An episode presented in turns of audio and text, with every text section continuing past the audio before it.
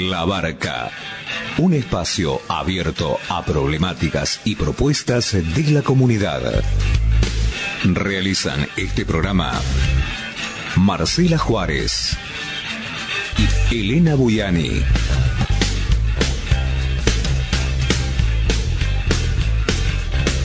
Depende de vos a qué puerto querés llegar.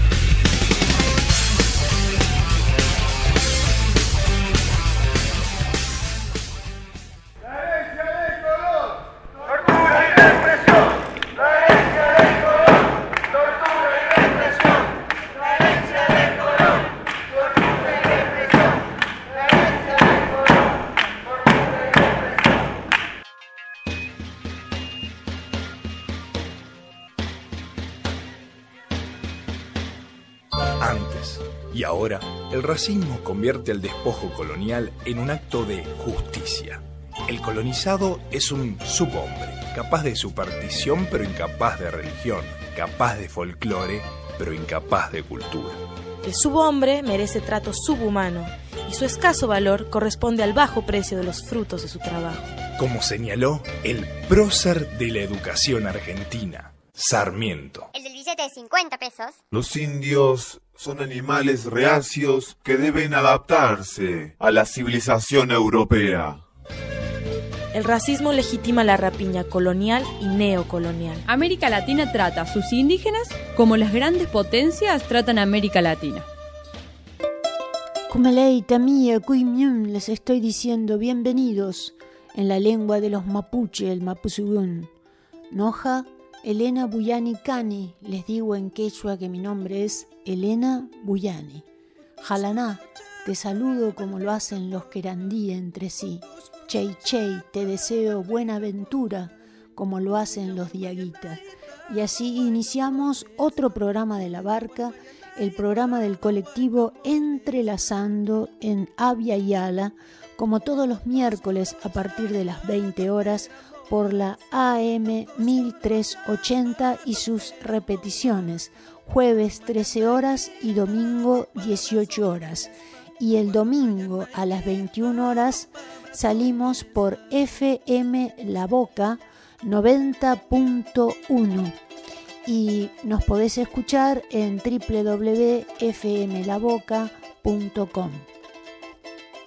Queremos invitarte para el día tres de junio, a las dieciséis horas, a la nueva proyección del documental de Entrelazando en Abya Yala, La Lucha por la Vida, que trata sobre los testimonios de pueblos fumigados que fueron registrados durante un encuentro eh, que se realizó en San Miguel del Monte de toda la provincia de Buenos Aires. Este evento está organizado en conjunto con la Asociación Civil Movimiento y Ecológico y Trabajo Ambiental, METRAM, y la Sociedad de Fomento Mariano Moreno de José C. Paz. La dirección es Balcarce tres mil ochocientos doce de José C. Paz. Agradecemos profundamente a METRAM y a la Sociedad de Fomento porque eh, muy gentilmente nos han invitado a llevar hasta allá el documental, que nos cuesta tanto difundir porque digamos que la realidad de los pueblos fumigados hay que ocultarla. Eh, el arco político y periodístico así lo ha decidido. Entonces resulta muy difícil difundir estas realidades y por otra parte eh, han, desde el punto de vista político, han definido que la agroecología es compatible, puede convivir con el agronegocio, lo cual es una mentira gigantesca, porque el agronegocio destruye a las plantas sanas, las mata y entonces no pueden convivir. Por lo tanto, como el, cerca del setenta por ciento, un poco más, del territorio cultivable de la Argentina está con el agronegocio, es muy difícil establecer como paralelos a la agroecología. Sí se puede hacer donde no exista el agronegocio. Ahora, el agronegocio es una actividad genocida que está afectando directamente a más de veinticinco millones de argentinos y de manera indirecta a todos los que habitamos este país.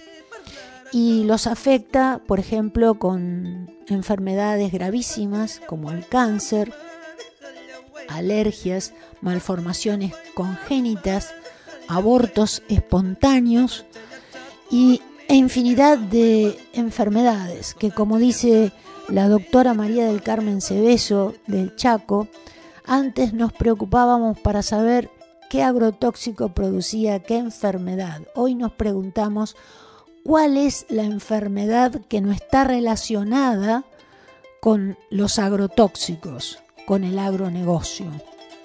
Así que volvemos a invitarte el tres de junio, dieciséis horas, la proyección de La Lucha por la Vida, estos testimonios de pueblos fumigados de la provincia de Buenos Aires, en Balcarce tres mil ochocientos doce, José C. Paz, que es el, el lugar donde se radica la Sociedad de Fomento Mariano Moreno.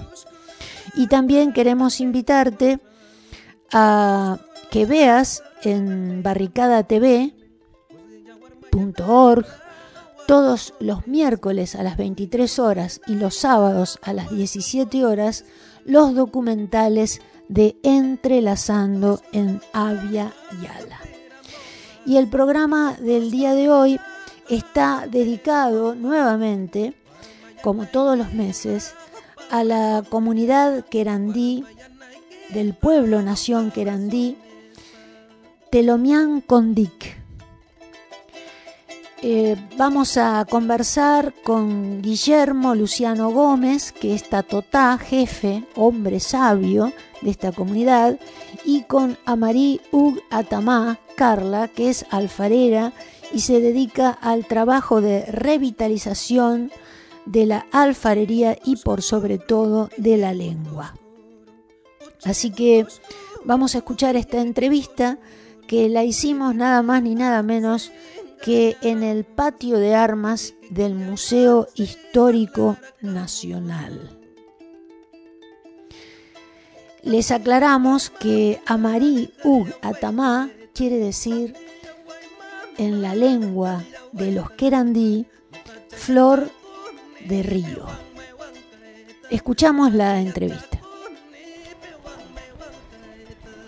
Tenemos el enorme placer de estar junto a Marí y a Guillermo, que son parte de la comunidad Telomian Condic, que es del pueblo Nación Querandí, aquí en el llamado por el Museo Histórico Nacional, su patio, pero que en realidad es el patio de armas. Y vamos a escuchar en primer lugar eh, qué nos tiene para contar, porque este lugar es un lugar muy eh, preciso para hablar sobre historia y sobre todo para hablar de la historia que jamás nos contaron a propósito, con un objetivo claro y conciso, que es colonizarnos para saquearnos. Bueno, Guillermo, te dejo para que nos cuentes qué significa para vos este lugar, qué es el Parque Lezama, qué es el museo, todo lo que vos quieras. Bueno, eh, lo que lo que puedo decir ahora es que estoy viendo un montón de chicos que están entrando al museo, bienvenido sea, pues es una manera de ir conociendo parte de una historia olvidada tal vez para algunos, para otros no, pero eso es lo importante.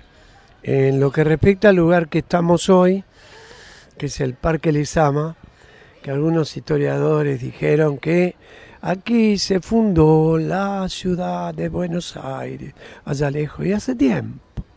Cosa más cerrada imposible. Aquí no se fundó.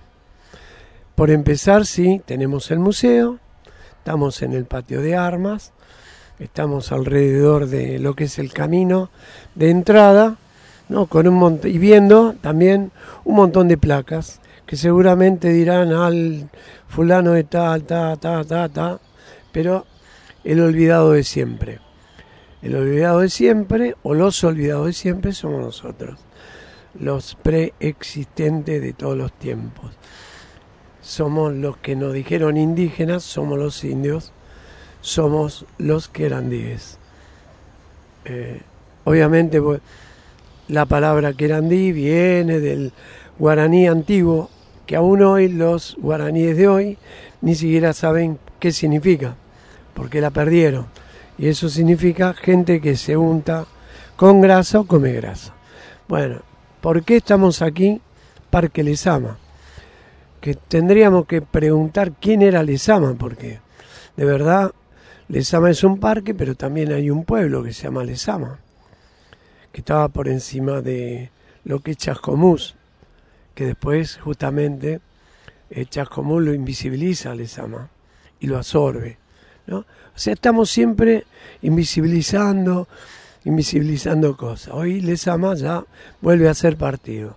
Bueno, en este parque Eh, Lezama eh, hay un monumento que allá por mil novecientos treinta y seis, una década muy muy truculenta por, y además muy, muy negativa, porque fue una década bastante conflictiva, eh, se crea este monumento o se, o se edifica el monumento Eh, a Pedro de Mendoza.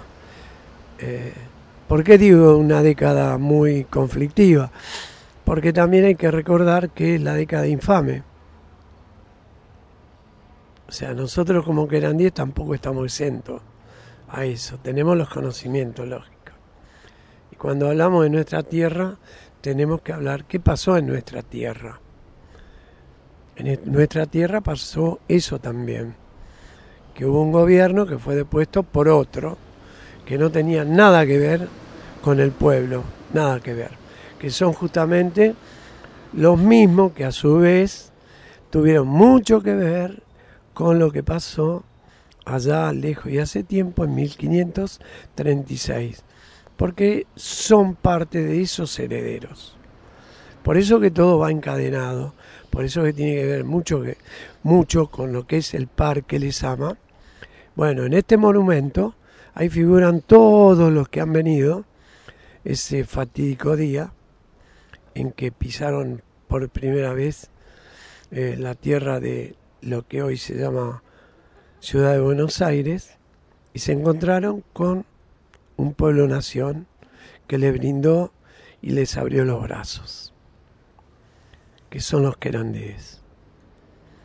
Evidentemente, consciente de todo eso, eh, se supone, y pienso, o pensamos todos, ¿no? Por lo menos nuestro pueblo nación, eh, cómo fue la, la, la, la, la llegada, porque eso a través de la oralidad nos llega a nosotros, que se le brindó todo lo que más se pudo, lo que había.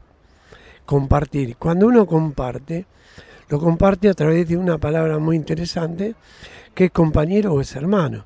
Compañero es compartir el pan. El que comparte el pan está compartiendo mucho más que eso, porque es la comida diaria.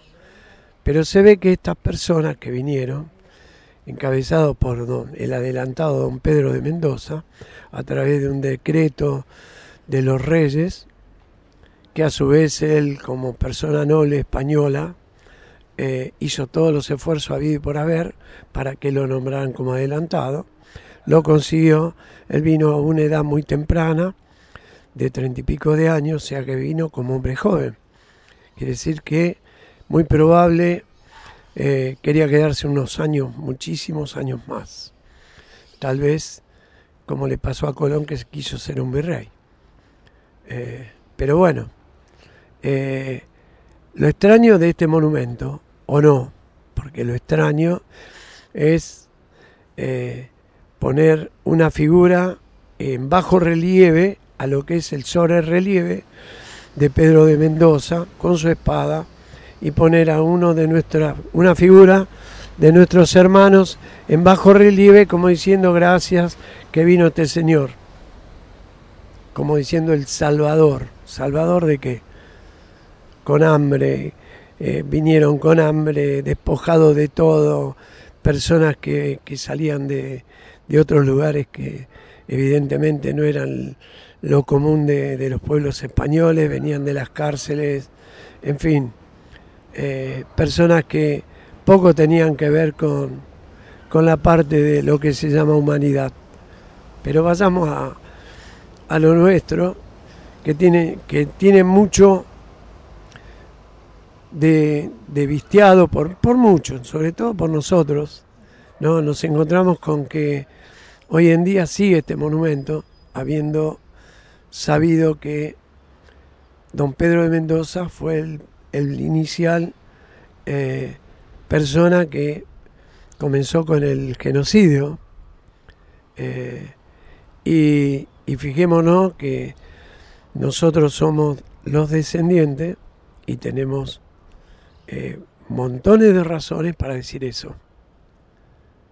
Porque de un pueblo que tiene su tierra, un pueblo que tiene su alimento, un pueblo que convivía en paz entre sí, un pueblo que estaba gestando, un pueblo que se siente fuerte, es imposible que vengan a decir vamos a, a evangelizar, porque en realidad por ahí hay un escrito de alguna persona que dijo que una espada es la cruz invertida. Y bueno, bajo la espada y el símbolo de la espada fue que se produjo esta, esta gran masacre. Desde aquí, de, de lo que es el Parque Lezama, como es un lugar muy alto, y sobre la falda de, del parque estaba lo que es el Estuario del Plata, no es más ni menos que conocido el Río de la Plata.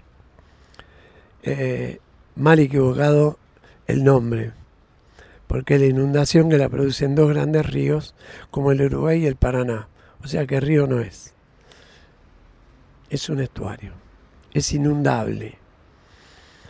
Dentro de la boca de uno de los, de, de los ríos que cir, circundan hoy la ciudad de Buenos Aires, que es el río Chuelo. ¿Por qué decimos río Chuelo? Porque así se llamó el río. Chuelo es tierra, lo es una zanja, ¿no?, en la tierra. Y en, ¿cuál es el nombre que pusieron para seguir bajando las cosas? Riachuelo, como un riachuelazo, un río que tiene cien metros de ancho, es imposible que sea eh, un riacho, se lo respeta. Nosotros siempre lo hemos respetado, porque es un río que dio de comer, está hoy, digamos, levantando eh, el tema de la contaminación, pero eh, eso, lo, eso de, lo vamos a ver dentro de un rato. Sí, nos queremos acentuar sobre este lugar que es el museo.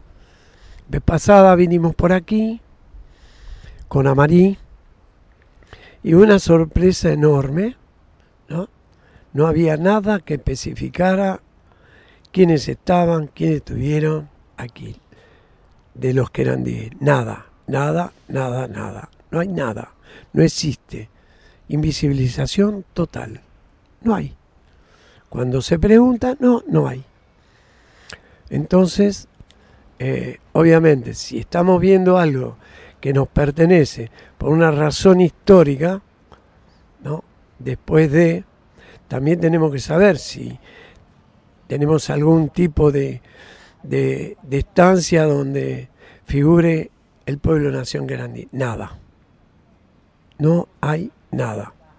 Sí, se mantiene firme lo que ve, lo que se ve desde el, la acá calle Brasil, porque es una avenida, eh, el monumento a Pedro de Mendoza.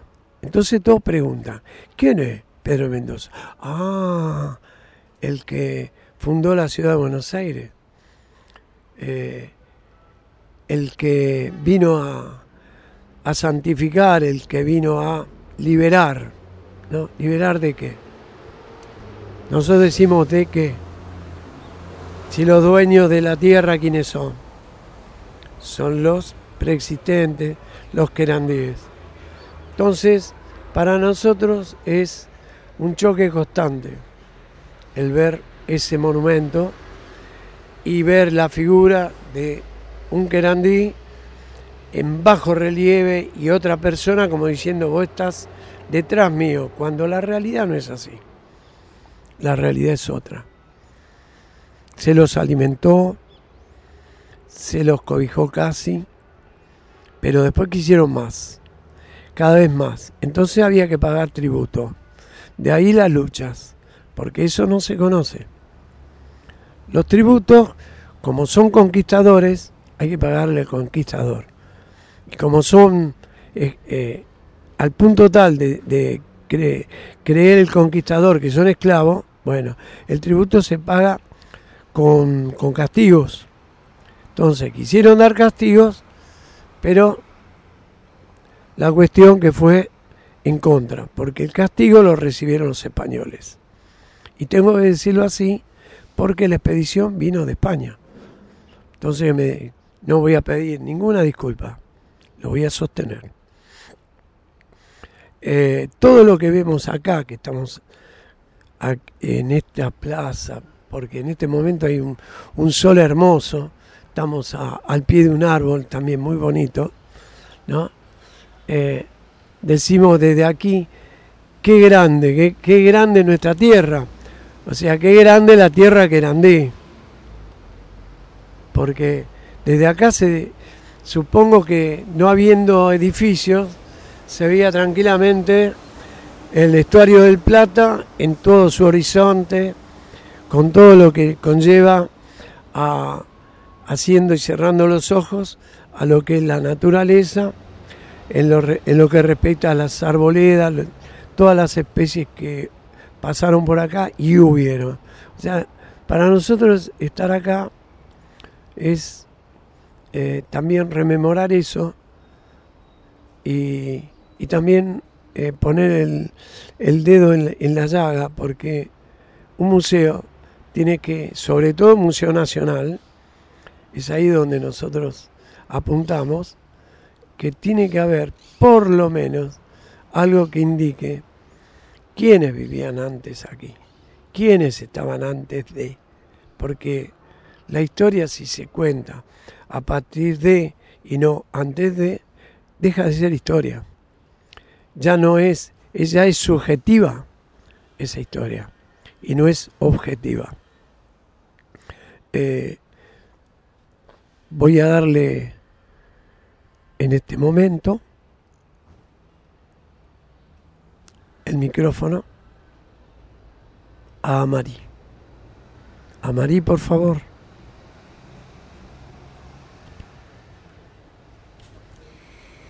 Bien, hola, bueno, saludo y, y bueno, me siento muy bien de poder compartir en este espacio y agradecer primero siempre la construcción en red, la escucha y la colaboración para poder hablar de, de nuestros lugares, de nuestras hermanas y hermanos y, y de lo que estamos haciendo.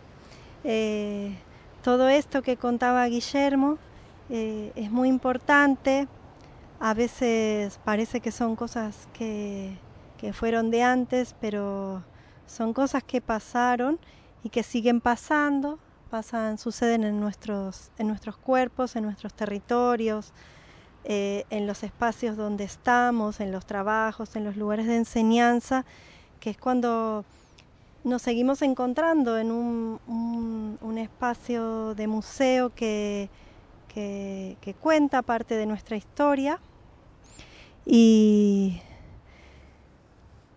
pero esa historia donde todavía no... no se trabajaron, no se abrieron, no se dieron las voces a todos los pueblos que sufrieron y que fueron eh, vulnerados, violentados y masacrados.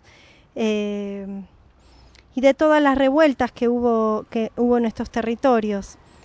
y donde todo eso da cuenta de, bueno, de, de engaños, de mentira y de, de la pérdida de nuestros derechos y de nuestras identidades. En la actualidad todo esto sigue siendo, bueno, muy, muy sensible porque eh, al, al, gol, al llegar, al golpear puertas de todos estos lugares, nos encontramos con personas que cuentan las cosas de otra manera, tanto en los espacios de arte o los históricos, como en los espacios y los trabajos sobre ambiente. Siempre hay, eh, se da más, más importancia a, a las personas desde la ciencia, a las personas eh, que han estudiado en las universidades y que han hecho investigaciones, eh, que eso no, no es que esté mal, nosotros no estamos nunca en contra de eso, porque nosotros también tenemos preparaciones en la actualidad de distintos saberes, muchos vienen de muy atrás y otros se fueron conjugando también en las formaciones actuales. Lo que sí, lo que sí nos cuesta un montón es la oralidad, que eso tiene que ver con las propias voces dentro de, de las familias y lo que tiene que ver con el entramado propio de ser parte y sentirnos parte de, de esta tierra.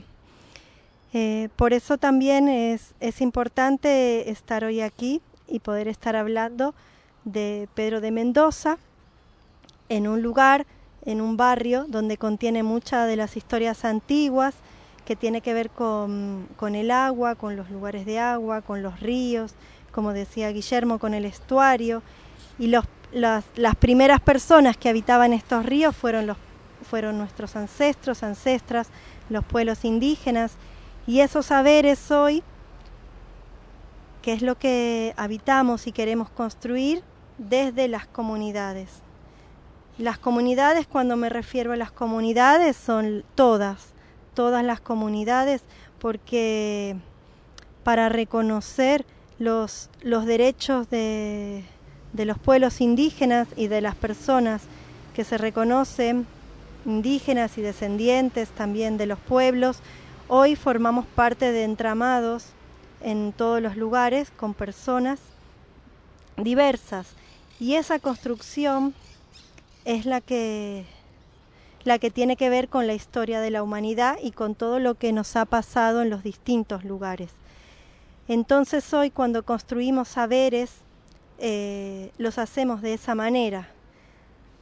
Hoy, por ejemplo, me gustaría compartir también que vine, hicimos por la mañana, hicimos por la mañana un, un recorrido eh, por el Riachuelo, eh, estuvimos navegando en el Riachuelo con un grupo de, fuimos un grupo de, de familias del Pueblo Nación Querandí, también con, con compañeros que son de colectivos artísticos como Barro Local y el, el taller de alfarería, eh, Brum Brum, donde hicimos un recorrido que fue diferente porque eh, lo que nos sucede es que nos, nosotros sentimos que somos el río, sentimos que todo lo que ha sucedido en el río también nos sucedió a nosotros.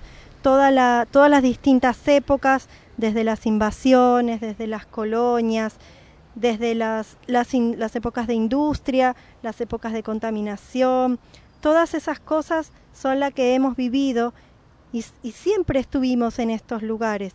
Lo que nos sucedió hoy es haber sido, y tuvier, tener una invitación, escuchar nuestra voz y poder eh, formar parte de esto.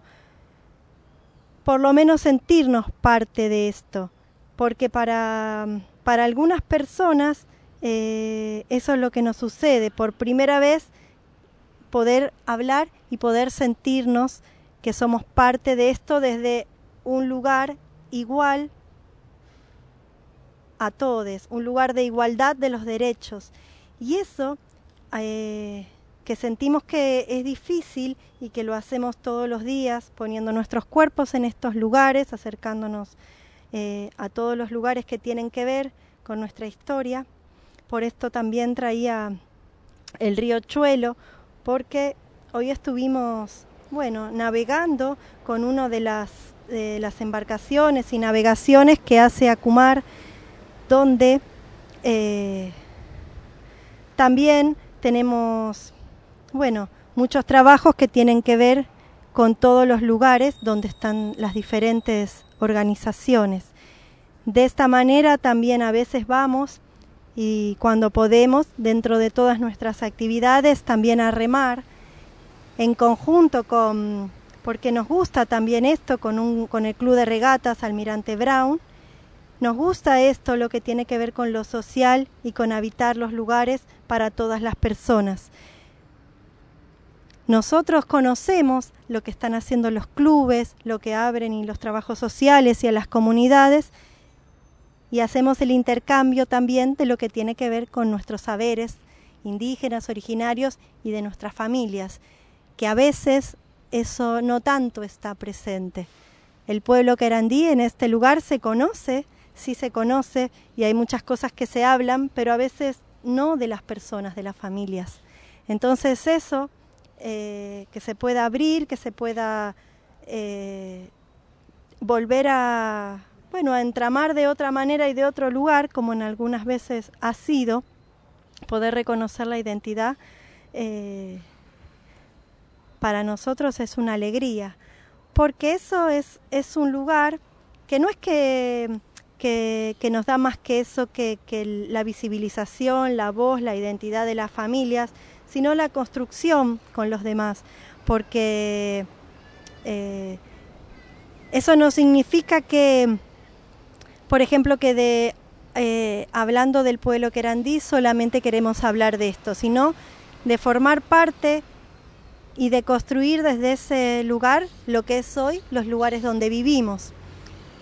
Eh, como muchos territorios que tienen que ver con, eh, con todo lo que contamos, como este lugar, el museo, como los monumentos, pero también todo lo que, se, lo que tiene que ver con la historia, por un lado la historia cultural, la historia social, la historia ambiental, podría decir. Eh, eso en la actualidad creemos que es una construcción eh, para la convivencia de todas las personas, no, no solamente desde algo solo para las personas que se reconocen querandíes o, o indígenas, sino poder, eh, poder construir eh, desde todos los conocimientos. En la actualidad, eso es, eh, lo que es lo que es este lugar donde estamos hoy. Lo que hay un problema con eso es quién está por arriba de otra persona. Y este monumento, como muchos otros que se levantan en la ciudad de Buenos Aires, hoy estamos aquí, pero muchos monumentos tienen, eh, están ocupando lugares donde... Eh, que también tiene que ver con las fechas de las fundaciones y con toda la historia, lugares que no corresponden, lugares no solo, digo, físicos, sino lugares eh, políticos, lugares eh, de superioridad. Bueno. Eh, acabamos de escuchar a, a Marí y...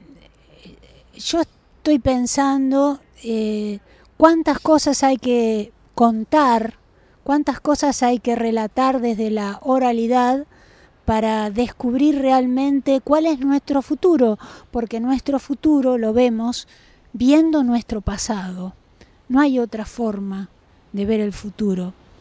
Así que nos quedan unos minutos para ir terminando la jornada de hoy, y sería muy bueno que nos dijeran qué significa cada uno de ustedes, qué significa ser querandí hoy día. ¿Qué significa? ¿Quién va a empezar? Eh, hay una aclaración que quiero hacer antes de darle el micrófono a Marí. Eh, la gente que viene de la tierra eh, habla hasta que se acabe la palabra. Es decir, no se interrumpe, se escucha lo que dice, no se repregunta, se escucha. Eh, estamos haciendo una especie, una especie, entre comillas, de periodismo indígena, si es que se puede llamar así, porque estamos respetando la eh, oralidad y la, eh, el desarrollo del pensamiento de cada uno del que habla. Así que esto no tiene nada que ver con el periodismo que ustedes están escucha- eh, acostumbrados a escuchar en las radios o en los medios masivos. Ahora sí, te doy la palabra a Marí, porque es muy importante decir esto, porque la gente se piensa que hay que hablar breve, corto y no desarrollar pensamiento, y lo que se necesita es todo lo contrario, es desarrollar la pertenencia a... Muchas gracias, Elena. Eh, yo estoy muy de acuerdo con eso. Es muy importante la escucha y, y ver a la otra persona, ver en, eh, en todos los aspectos, no solo lo visual, sino estar en presencia. Y eh, la conversación es lo que más nos enriquece, el tiempo de estar y de conversar.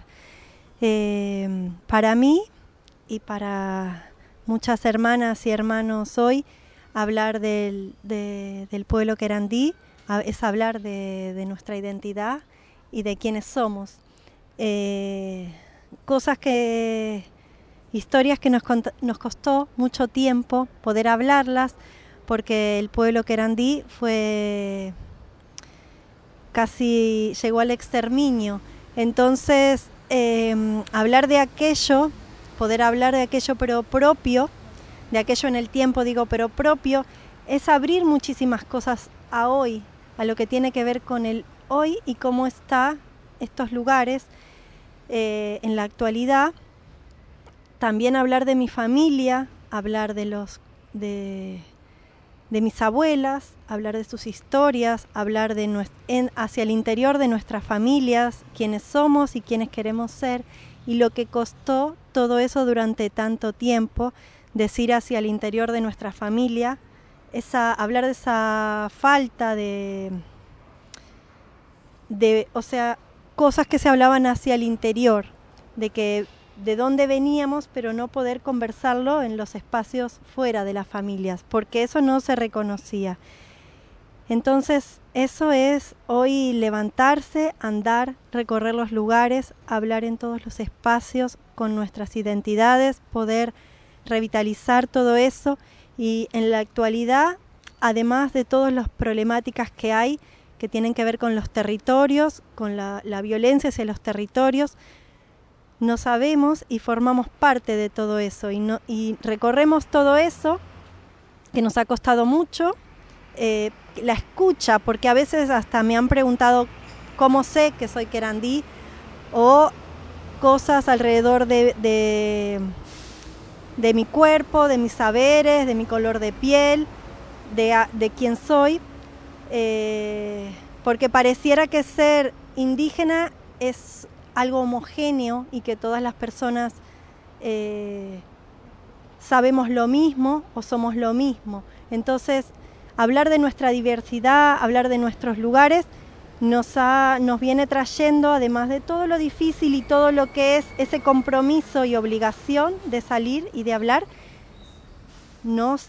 hace afirmarnos en nuestros derechos. Y también lo que hay hoy del pueblo querandí, lo que se habla en todos los lugares y en todas partes, sabemos que eso es lo valioso. Entonces eso nos abre nuestro propio mundo. Gracias.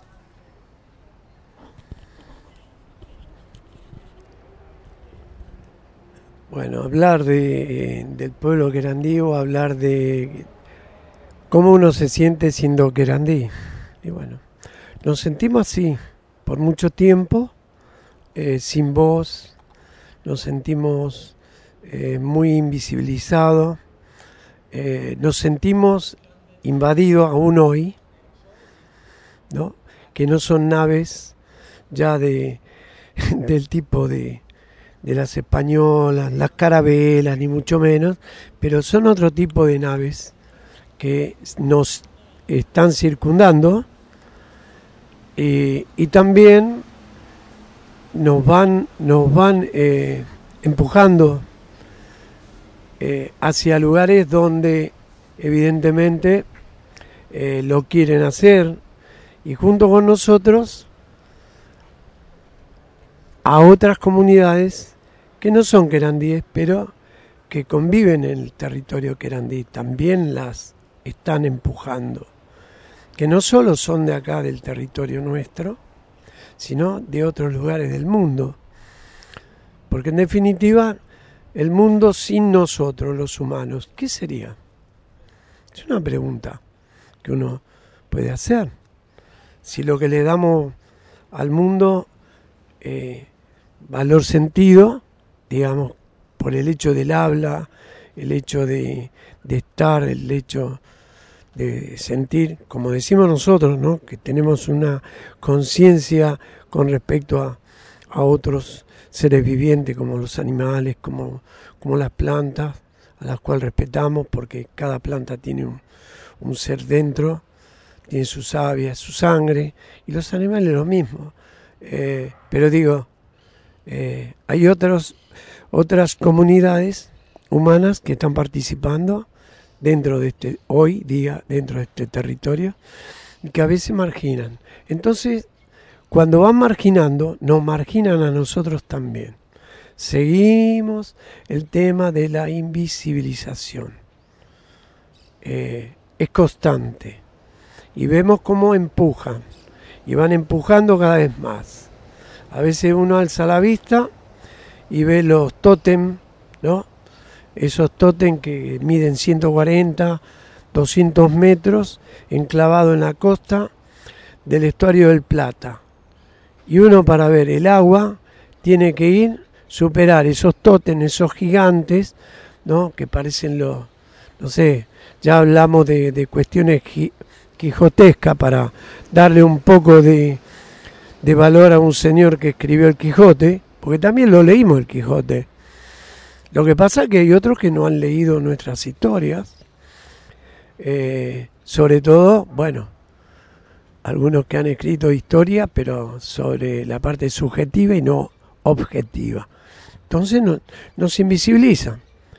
Entonces nosotros, que sabemos de eso, no queremos que se invis invisibilice el resto. Por eso hablamos de esos tótem enormes, no gigantes, eh, podríamos decirlo, lo de eh, el manco de Lepanto. Por eso vamos a hablar un poquito de eso, ¿no?, que quedó escrito para todos los tiempos. Ahora, no podemos ver el, el Estuario del Plata, ni siquiera de, de la avenida costanera. Tenemos que sortear un montón de cosas y encima nos están privando de un montón de espacios verdes que ya, que antes los teníamos, ahora no. Y hablando del río Chuelo, también tenemos que prender la vela, ¿no?, que sería una vela gigante, porque los muchachos están viendo, ¿no?, que los territorios se van, eh, van aumentando en dinero. Entonces no extrañe un día que veamos el río, el río Chuelo, a su costado, a sus veras, con un montón también de gigantes, que no lo vamos a poder eh, tirar abajo, porque evidentemente eh, el tema de, de la tierra, ¿no?, nos la quitan y se la dan a quienes siempre la tuvieron.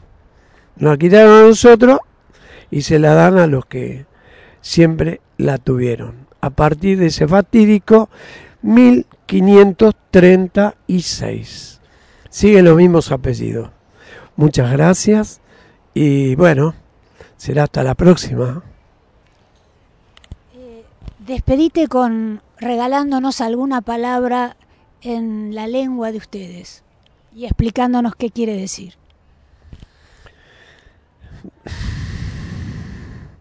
Yipir, Inchalá, Inchalá, Soy Chu.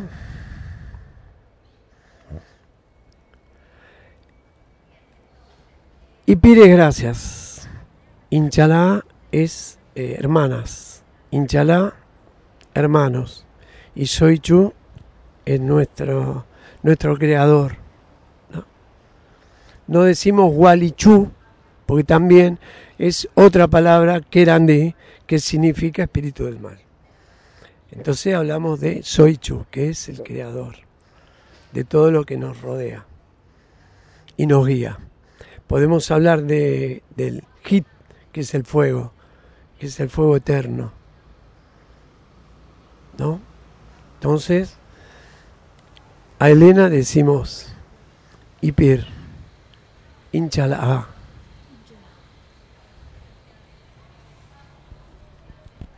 Jalana. Muchas gracias.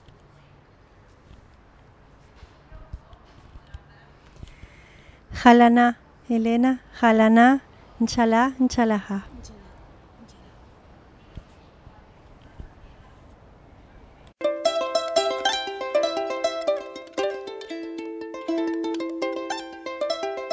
Acabas de escuchar la charla que llevamos a cabo junto a Amaray Uq Atama Karla, que quiere decir en la lengua del Pueblo Nación Querandí Flor de Río, y con Guillermo Gómez, que también es parte de la comunidad Telomian Condic del mismo pueblo.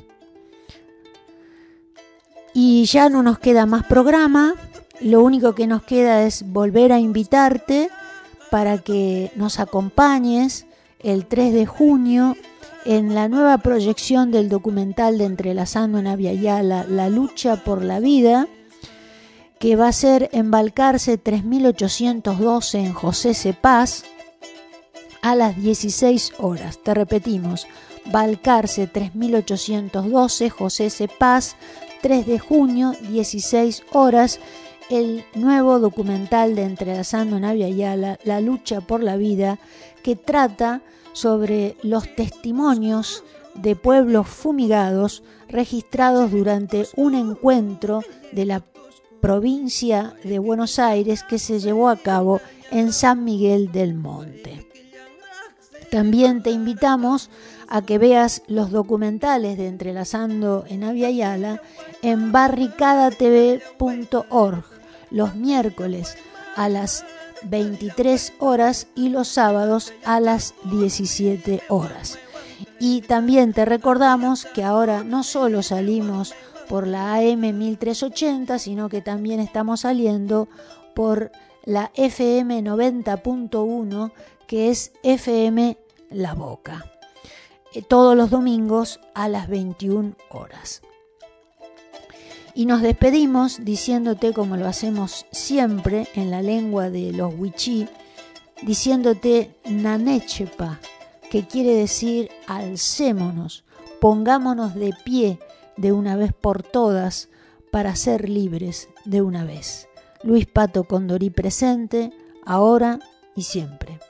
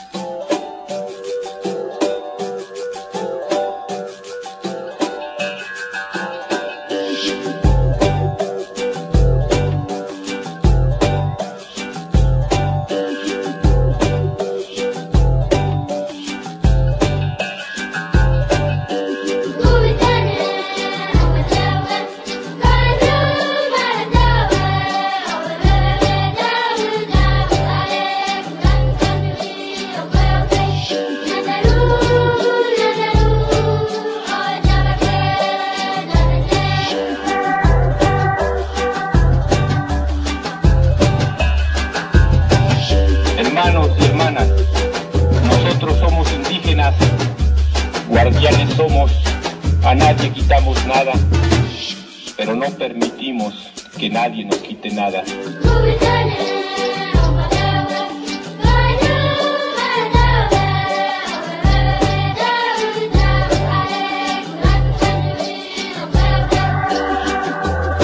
Hazte oído nuestro para escuchar del otro la palabra. Ya ya no serás tú, ahora eres nosotros.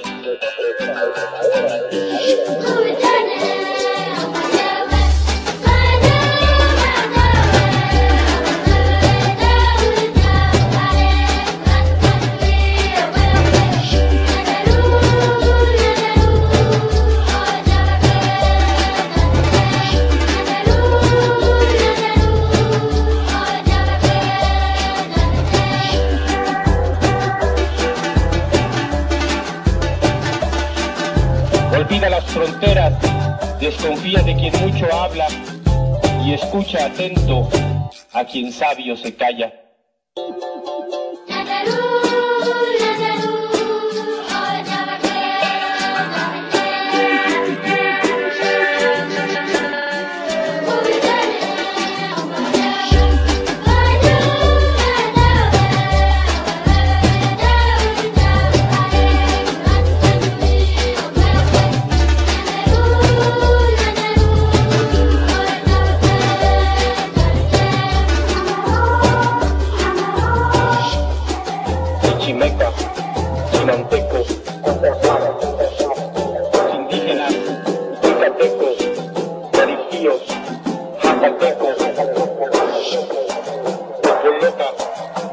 Purepecha, Solteco,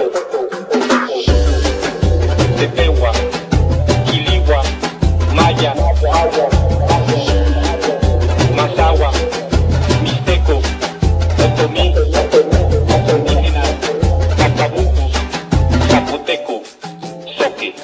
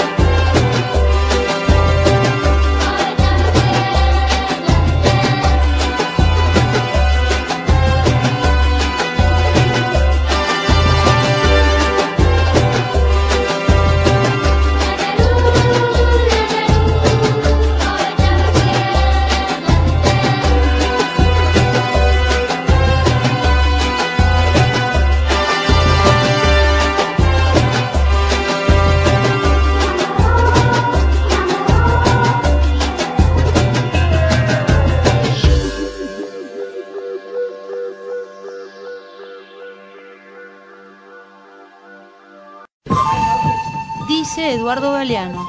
Tú decías cuál va a ser el destino de América Latina. Yo no lo sé, pero sé cuál es el desafío. El desafío es, ¿vamos a convertirnos en la triste caricatura del norte? ¿Vamos a ser como ellos? ¿A repetir los horrores de la sociedad de consumo que está devorando el planeta? ¿Vamos a ser violentos? ¿Vamos a creer que estamos condenados a la guerra incesante? ¿O vamos a generar otro mundo diferente? Vamos a ofrecer al mundo un mundo diferente. Que yo creo que ese es el desafío que tenemos planteado. Hoy por hoy somos, la verdad, caricaturas bastante tristes, de modos de vida que se nos imponen desde afuera. Y estamos gobernados por sistemas de poder que cada día nos convencen de que no hay, no hay virtud más alta que la virtud del papagayo. Que no hay habilidad comparable a la habilidad del mono. El papagayo, el mono, los que imitan, los ecos de voces ajenas. Por el otro bicentenario. El bicentenario de los pueblos.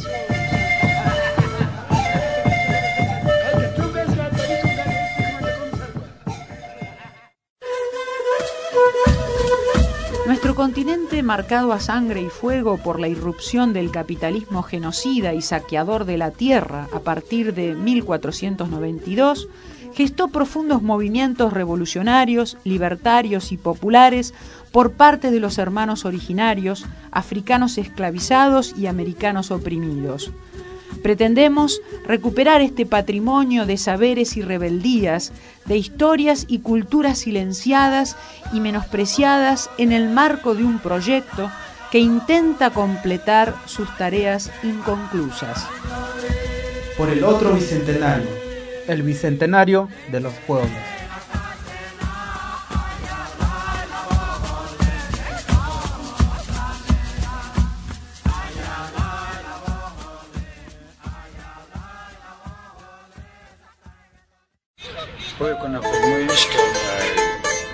Nos proponemos, partiendo de un análisis crítico de las concepciones racistas, elitistas y autoritarias que siguen dominando la vida social, los medios masivos de comunicación y la educación formal, contribuir a recuperar, valorizar las formas de organización y de lucha, los valores éticos, pedagógicos y creativos que configuran el proceso de construcción de nuestro pueblo trabajador, indígena y campesino, como sujeto histórico y protagonista del cambio social en nuestros territorios.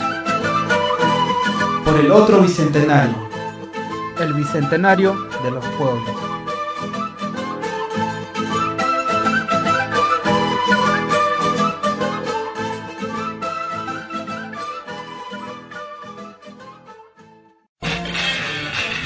La Barca. Un espacio abierto a problemáticas y propuestas de la comunidad. Realizan este programa Marcela Juárez y Elena Buyani.